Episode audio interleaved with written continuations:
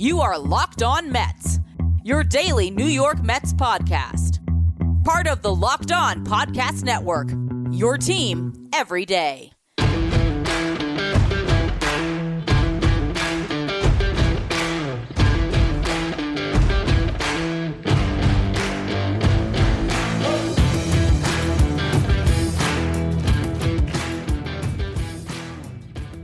Hello to all you uh, amazing Mets fans. You're listening to Locked On Mets, part of the Locked On Podcast Network, your team every day. Thank you for making Locked On Mets your first listen every day. Locked On Mets is free and available on all platforms, including YouTube. Now, on today's show, we have unfortunate news to discuss as Major League Baseball could not come to terms on a new CBA with the MLBPA the lockout continues and games have been canceled. Uh, I will be reacting to everything on today's show, particularly how it relates to a Mets team that we are all so excited to watch, and we will now have to wait just a little bit longer to see them on the field. Before we get to any of that, though, I'm your host, Ryan Finkelstein. If you want to find any of my work, follow me on Twitter at Finkelstein Ryan. You can also find some of my writing about the Mets at justbaseball.com, where I work as the managing editor. Now, today's show, we're not going to have as structured of a podcast as maybe you're traditionally used to. This is just a reaction. Uh, I waited all day to find out what would happen, as most of you probably did, you know, refreshing Twitter, trying to see if there could be some end in sight to this lockout. And there was optimism heading into the day, but that optimism dissipated. And now we are left with no baseball, for the foreseeable future and canceled games. And I just watched not only Rob Manfred's uh, disaster of a press conference where he was seen laughing and smiling and you know looking like your typical movie villain as he announced the cancellation of games and you know said that they made their final offer and you know talked about all the merits of their offer and how fair they're being and trying to spin the narrative in the direction of the owners that they are in the right here and they have not done anything wrong. And then I watched some really earnest players and Max Scherzer and Andrew Miller and of course Tony Clark who leads the MLBPA and I watched them discuss what just felt like the right side of the story. That if you you watch the two press conferences back to back, I don't know how you could come away with that on the side of the owners. I just do not understand it. And that's what I'm reacting to today and that's what I'm trying to you know get my head around is trying to see the end in sight because if you really want to stand with the players you should be willing and uh, you know understanding of the lost games this year. You should be welcoming lost games because what they're fighting for right now is future generations of players. Uh, anthony rizzo really said it best. I want to actually pull up uh, exactly what his tweet uh, was because I really felt like it encapsulated. He said, To the fans, we will miss you most. To the younger generation of baseball players, this is for you.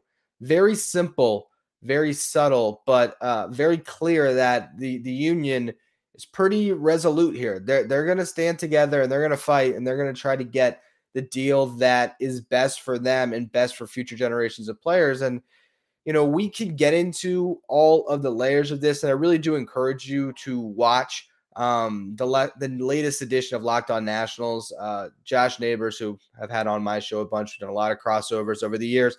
He is talking with uh, Lindsey Crosby, the new host of Locked On MLB Prospects, who has a business background and is very familiar with all the layers to this CBA. And they're going to go through all the numbers and the nitty gritty. And I do, like I say, encourage you to check that out. If you're following me on uh, Twitter at Finkelstein Ryan, I'll be re- I'll be sure to retweet any of those episodes so you can get that information. I'm not the guy that's going to give you the, huge breakdown layer by layer of how these two sides are apart. But what I can tell you is that the players are pretty clear in their motivations.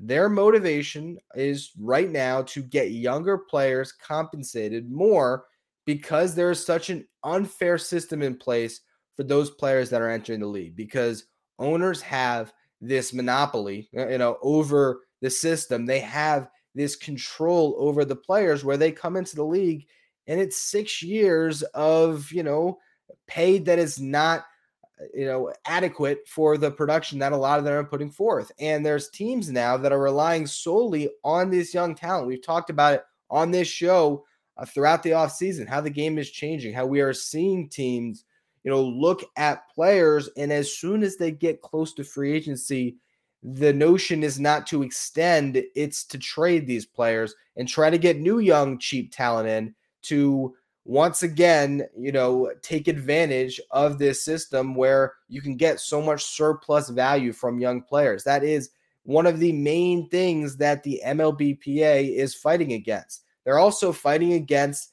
a league that is straying away from trying to be competitive top to bottom. They, they want parity. They want all of these teams to compete and to not be penalized for competing. And by competing, they're talking about, you know, spending money and having a CBT, uh, the collective, um, you know, the, the competitive balance tax threshold, right? To have this function as a essentially a salary cap is not under the original intention that the players agreed upon that form of a system. They never want a salary cap. And now when you're seeing a team like the New York Yankees stray away from being a luxury tax team, as Max Scherzer pointed out, saying that, you know, you want to see the biggest problem in the game. The Padres have a bigger payroll than the Yankees. When you see that going on right now, that is a lack of competition that is being fostered throughout the league based on that threshold. The penalties are so severe that even the wealthiest owners aren't willing, unless you're Steve Cohen, to pay those penalties. And if you were to get into a system where those penalties get even worse, which is what the owners were originally pushing for, even a Steve Cohen wouldn't be willing and able to spend because he could be losing draft pick capital and international spending. So that is one of the biggest issues. And it was interesting that, you know, as we went through the the late night on Monday where it seemed like a deal was getting put into place, uh, you know, there was this this notion that it was the expanded playoff that was the real sticking point, um, and not the collective uh, or not the I keep on saying collective bargaining, not the competitive balance tax, but really that has still been one of the bigger issues, um, and it's going to continue to be a big issue moving forward.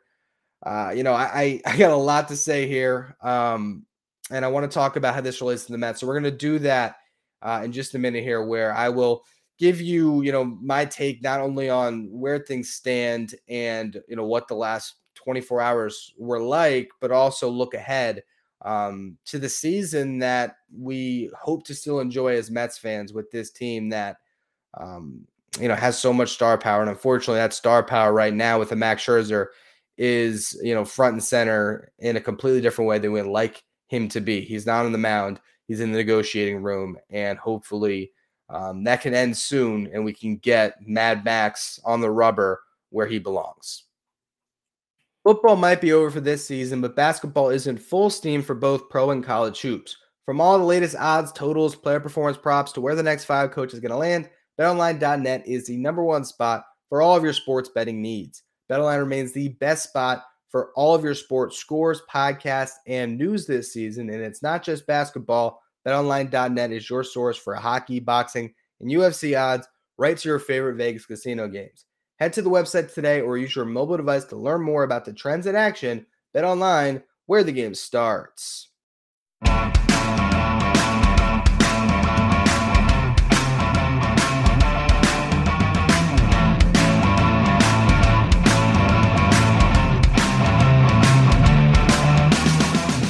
Now I want to take a minute. Um, back things up a bit because Monday night was uh, a special moment in time. Maybe we'll forget about it. Um, but it's one of those days that you'll just remember where you were, what was happening, as we were all on Twitter. If you're a baseball nut like me, just refreshing to see, you know, which which guy ran across the parking lot next, as there was countless meetings heading late into the night. The MLBPA was um, expressing some optimism in that it seemed like Major League Baseball was finally willing to negotiate and play ball.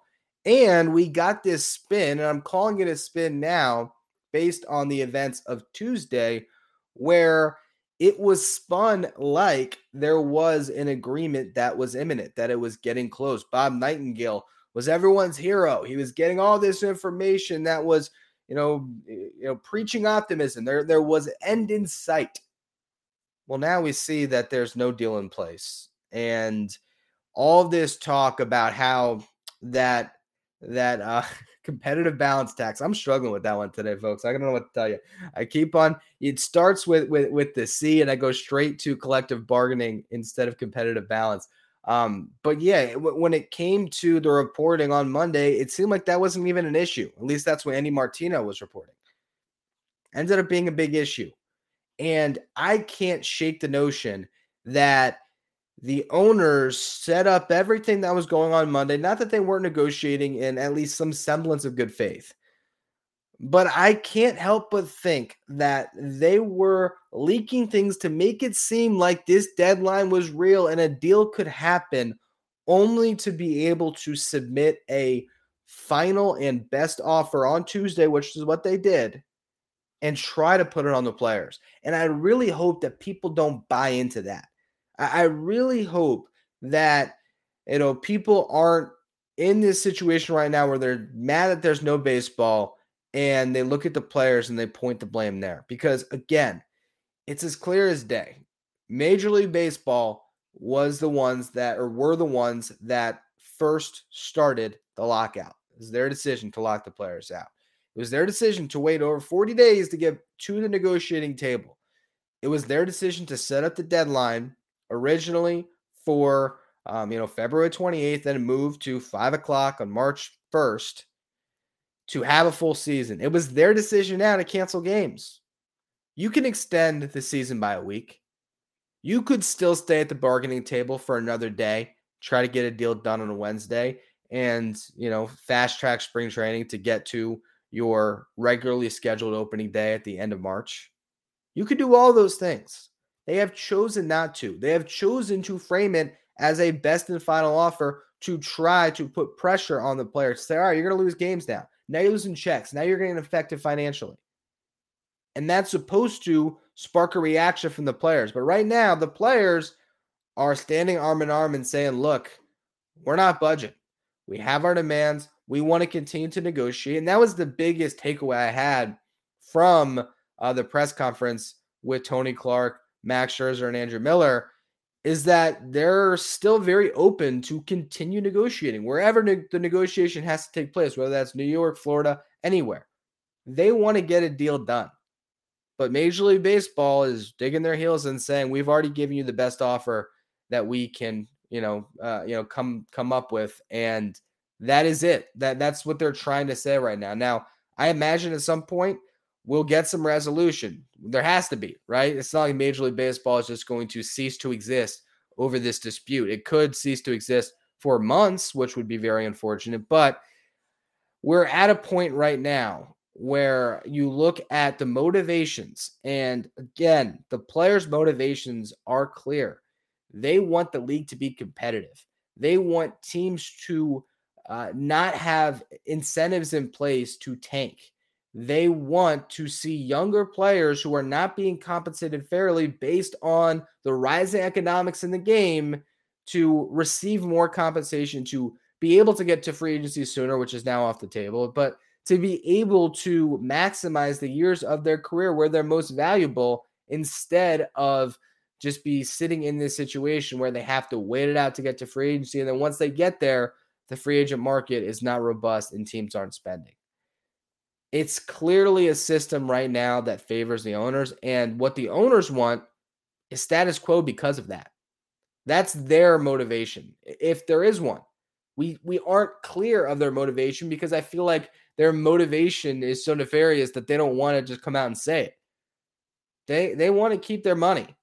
And what's frustrating is you see these small market owners who are really um, creating a lot of these issues and the reality is, they have the financial wherewithal to spend. And if they don't, there are so many people who want to get into the business of owning one of these professional sports teams. You know, we saw the fight to get the Mets and, and how many people were interested and how far as Steve Cohen was willing to go to get his hands on the Mets. There's other Steve Cohens out there, maybe not quite uh, to the extent uh, of his wealth, but certainly a lot of wealthy individuals or collectives out there that would want to buy one of these Major League Baseball teams. So if you're Dick Monfort out in Colorado running that joke of an organization, maybe stop pointing fingers, you know, elsewhere and stop saying, you know, we need the league to continue the way it is so that as a small market team we have a chance when you can just sell the team, collect your billions of dollars or at least a billion dollars right off into the sunset to whatever beach you want to, whatever private island, and watch your Rockies continue to lose. Um, or maybe they get an owner that's willing to spend, and the Rockies can actually have a competitive franchise. But to continue to push this narrative that the players are the problem, to me, I, I just don't buy it. I just don't buy it. Um, and the most unfortunate thing, as we try to bring this back around to a Mets perspective, is this is a season that fans have been waiting for for so long with so much enthusiasm around this team. And I hate that we continue to have this, you know, get kicked down the road a bit. Um, and we don't get to watch, you know, Max Scherzer and Jacob DeGrom atop this starting rotation um, with a lineup behind him that just added some reinforcements and could add more. Uh, I want to talk about this from a Mets perspective um, and how unfortunate it is. And also, how it just kind of sucks that you're in a position where you have an owner that's willing to spend for the first time and there's a league that's trying to limit spending. It's just uh it's not the outcome any Mets fan wants and we'll talk about that a little bit more in just a minute. Now, I don't know about you, but I've had this resolution since New Year's to eat right. And the thing that has helped me stick to that resolution is having built bars because it's a snack that I can go to every day that I know is healthy, that I know is going to come low in calories, low in fat, low in sugar, but high in protein. But they're delicious. It's like eating a candy bar. There's so many different flavors to choose from, whether it's the mint brownie bar, coconut, coconut almond, my personal favorite, cookies and cream. There's also the Built Bar Puffs, which are the first ever protein infused marshmallows. They're fluffy, they're marshmallowy, they're not just a protein bar, they're a treat, and they come covered in 100% real chocolate, just like the protein bars. These are delicious, and there's so many new flavors to choose from, whether it's the puffs or the bars. Built is always coming out with new limited time flavors that you just have to try. So if you want to see what they have to offer right now, make sure you go to built.com and use the promo code LOCK15 to get 15% off your next order. Again, that's promo code LOCK15 for 15% off at built.com. This episode is brought to you by Rock Auto. With the ever increasing numbers of makes and models, it's now impossible for your local chain auto parts store to stock all the parts you need. Why endure the often pointless or seemingly intimidating questioning and wait while that person behind the counter puts your order into their computer, only choosing the brand that their warehouse happens to carry for your auto parts needs? Or instead, you can just go to rockauto.com, save 30%, 50%, maybe even 100% more for the exact same auto parts you get at that chain store or a car dealership. RockAuto.com is a family business that has been serving do it yourselfers for over 20 years. Their prices are reliably low for every customer. So go to rockauto.com right now, see all the parts available for your car or truck, and write locked on in there. How'd you hear about us box so they know that we sent you. Amazing selection, reliably low prices, all the parts your car will ever need. RockAuto.com. Thanks for making Locked On Mets your first listen every day. Locked On MLB Prospects, hosted by Lindsey Crosby, should be your next listen. Lindsey is a prospect encyclopedia, and he's going deep on the MLB stars of tomorrow. He also has great information when it comes to this lockout. Locked On MLB Prospects is free and available wherever you get podcasts. All right, so let's close this thing out uh, with a Mets perspective here as it relates to the lockout. Uh, again, you see Max Scherzer as a prominent face for the players right now, and it's so frustrating because it, it almost just entices you uh, for what is to come whenever a deal is made here and we get a season. And you know, little things start to uh, you know get in jeopardy when you start taking games off the season. Things like, you know, Pete Alonso, uh, you're shortening his career. It's so frustrating. You look at the 2020 season, that one was, uh, you know, out of uh, the owner's control with the pandemic, although they probably could have got more games in than the 60 games they ultimately played. And now you're seeing again with this lockout, you're taking games off this guy's career and he's chasing records. You know, Pete Alonso, if he were to stay healthy, and look, this is way early on in his career, but you know, there's a chance one day he'll be, you know, contending to to join the 500 home run club if he continues to hit bombs the way he has. Guy has 106 home runs in three seasons, and again, one of them was shortened significantly. So, you know, if he was able to play for 15 years, and, now you look up at the end of his career, suddenly maybe uh, he's a couple home runs short, and that's partially due to the time he's missing right now. You have little things like trying to chase down the franchise record for wins from the 1986 Mets. We don't know if the Mets are going to have that type of a magical season, but it would really be frustrating if you had to justify a winning percentage to talk about why the 2022 Mets are the greatest team in franchise history if we are so lucky enough to enjoy that type of a season. But if you get to that point, that would be really frustrating. Or if the Mets, you know, have a chance to have a 100 win season, you know, even not, you know, touching that franchise record, but just a 100 win season in general is something that's special and something that's rare for this franchise. And maybe if you're only playing 140 games, it might be a little hard to have a 100 win season, right? So all these little things that add up and just missing baseball games, you know, we want to go out and, and a lot of us were hoping to go to Port St. Lucie and be able to see that combination of the young stars, the prospects, and the actual major league players to be able to see uh, the prospects up close, which I guess you still can see because minor league baseball is maybe the one thing we can count on right now. But if you're talking about a player like Mark Vientos, who's added to the 40 man roster, we won't see him until this lockout ends. And that's unfortunate. It's just, we all want baseball. We really do. But to see the Mets finally be in this position where they're sort of the envy of the sport, right? Being able to go out and, and sign a Max Scherzer and Starling Marte and Mark Canha and Eduardo Escobar, make all these big splashes with more moves to potentially come. And now you're sitting here and we've been contemplating what's next for months none of us really want to continue to do that. You know, there was a ton of interest when I was doing podcasts about the trades that could be made or the frees that could be signed. But when you're sitting here with no clear indication of when we'll get a season, the interest in all of that dissipates and you're losing Mets fans. You're losing that buzz. And I hope that, you know, the, the sport can come back soon enough that that steam can get picked up again and we can get to a point where Mets baseball is once again at the forefront of everyone's minds and we can enjoy a great summer um, with this team. But that's just not a guarantee anymore. And now you are looking at two sides with Rob Manfred playing that um, you know evil role. He's the he's the the classic movie villain, and you got the good guys in place. And if you're really on the side of the good guys, which is the players, you want them to be resolute in their goals but you also want a season. And if the owners aren't willing to bend, we could be in for a very long and frustrating summer. Who knows? I mean, right now it's just the spring, but summer will be here sooner than later or sooner than you would expect. And, uh, you know, I, I, wouldn't even rule out the chance now that we're going to get even less games. I, I, you know, yesterday I said that 154 games would be a nice landing spot I'd be happy with. If anything, 140 games. Hopefully that's still in play.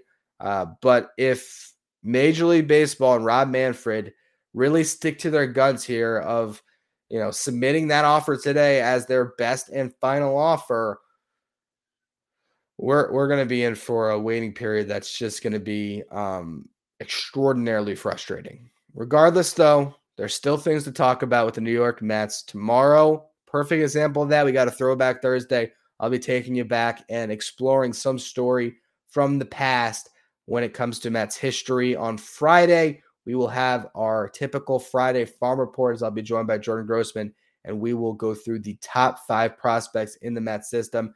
And we'll continue to have those uh, those days. We'll be locked in here throughout the lockout. So there's always going to be something to talk about. Hopefully, though, we can get back to the present sooner rather than later. Anyway, that's going to be all for today's edition of Locked On Mets. As always, thank you for listening. Make sure you follow, rate, and review wherever you get your podcast. Make sure you follow me on Twitter at Finkelstein Ryan. Follow the show at Locked On Mets. Thank you for making Locked On Mets your first listen every day. Now, for your second listen, check out Locked On MLB. Paul Francis Sullivan is your host. We call him Sully, and I'm sure he's going to have uh, a lot of great opinions and takes in regards to the lockout.